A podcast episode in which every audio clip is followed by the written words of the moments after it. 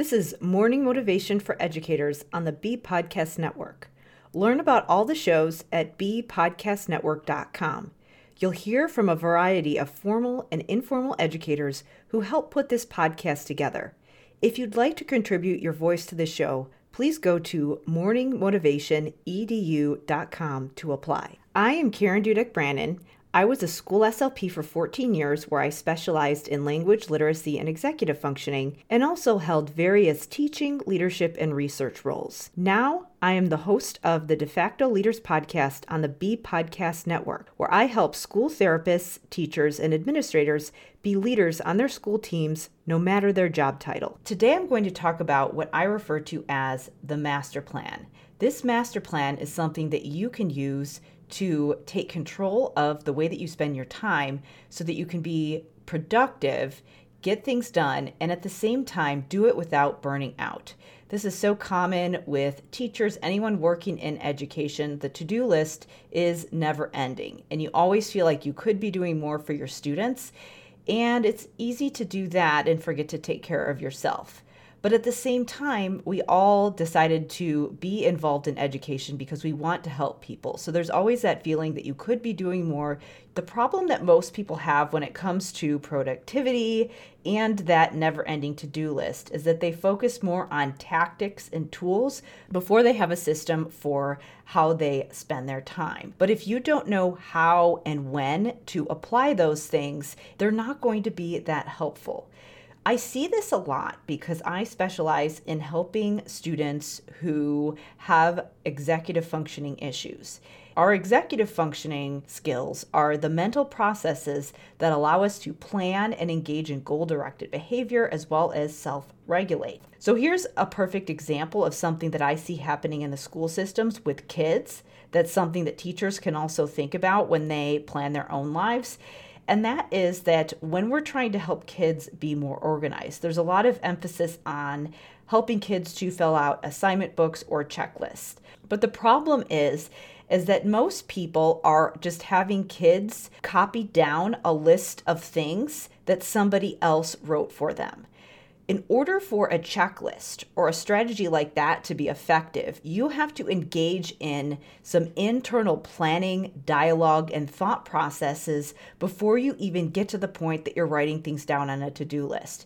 And so, if you are having your students copy things down on a checklist and they haven't engaged in the internal dialogue to decide what needs to go on that list or to decide when they need to make a list or when they need to get that list out and review it to figure out what, they need to do, then they're not going to benefit from it. When kids are just copying things down like that, you have basically done the executive functioning for them. So you have actually done the skill that you want them to practice. There's ways that you can think about this when you're supporting your students, but what I wanted to give you today is something that you can use for yourself and it's called the master plan.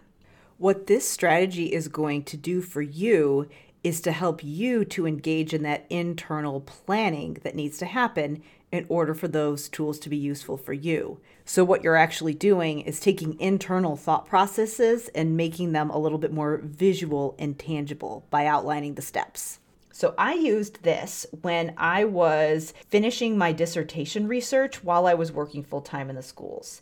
So I'm not sure if you're aware, but in a lot of doctoral programs, there's many people who end up ABD, so all but dissertation, which means that they have spent hours and hours going through their doctoral work. A lot of times that requires you know, obviously a lot of funding, they might have a lot of student loans, and a lot of times what people end up doing is that they do all of that work and then they don't finish their doctorate because they can't finish their dissertation.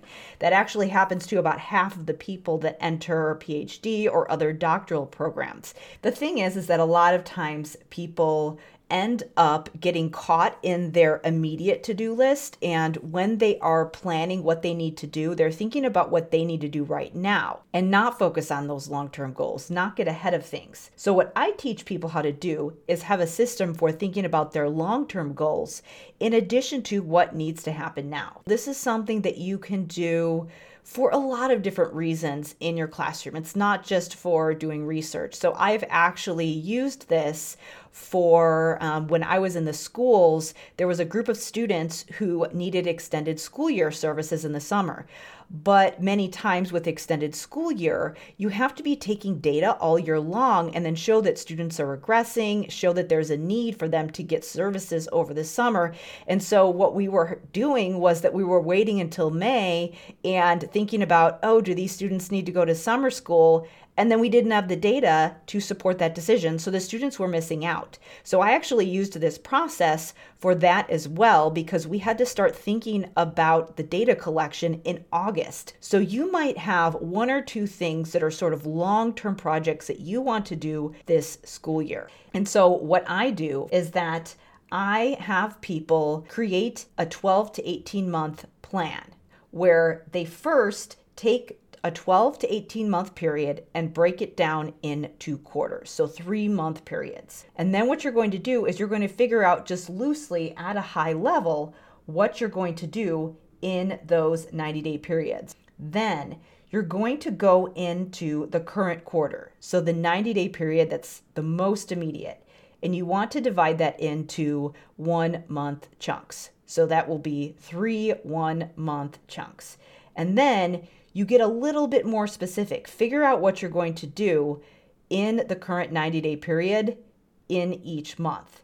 And again, this is still pretty high level. It's going to be more specific than what you did for your 12 to 18 month period, but you're going to make it a little bit more specific. Then the next step is that you're going to figure out what you need to do based on what you just did for your your quarterly periods, and then for your monthly periods that are the most immediate, what you're going to do is you're going to focus on the next two weeks. So, based on whatever your long term plan was, you're going to figure out what you need to be doing the next two weeks in order to get to that long term goal.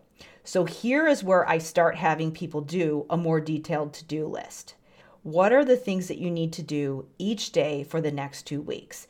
And so, what people do a lot of times is that they focus on their to do list and they haven't been thinking long term. But what I teach people how to do is I have them start with the long term and then I have them focus on the to do list or the checklist or the productivity app. So, we do this after coming up with the system or the plan. And then that's when we get more specific and start using those tactics and tools, using the checklists, using the planners. And what that helps you do is it makes you a lot more specific and focused when you're using that plan. Thanks for listening. And whatever role you have in education, we have a podcast for you at bpodcastnetwork.com. Who among your friends and colleagues needs to hear this message today? Please share it with them right now.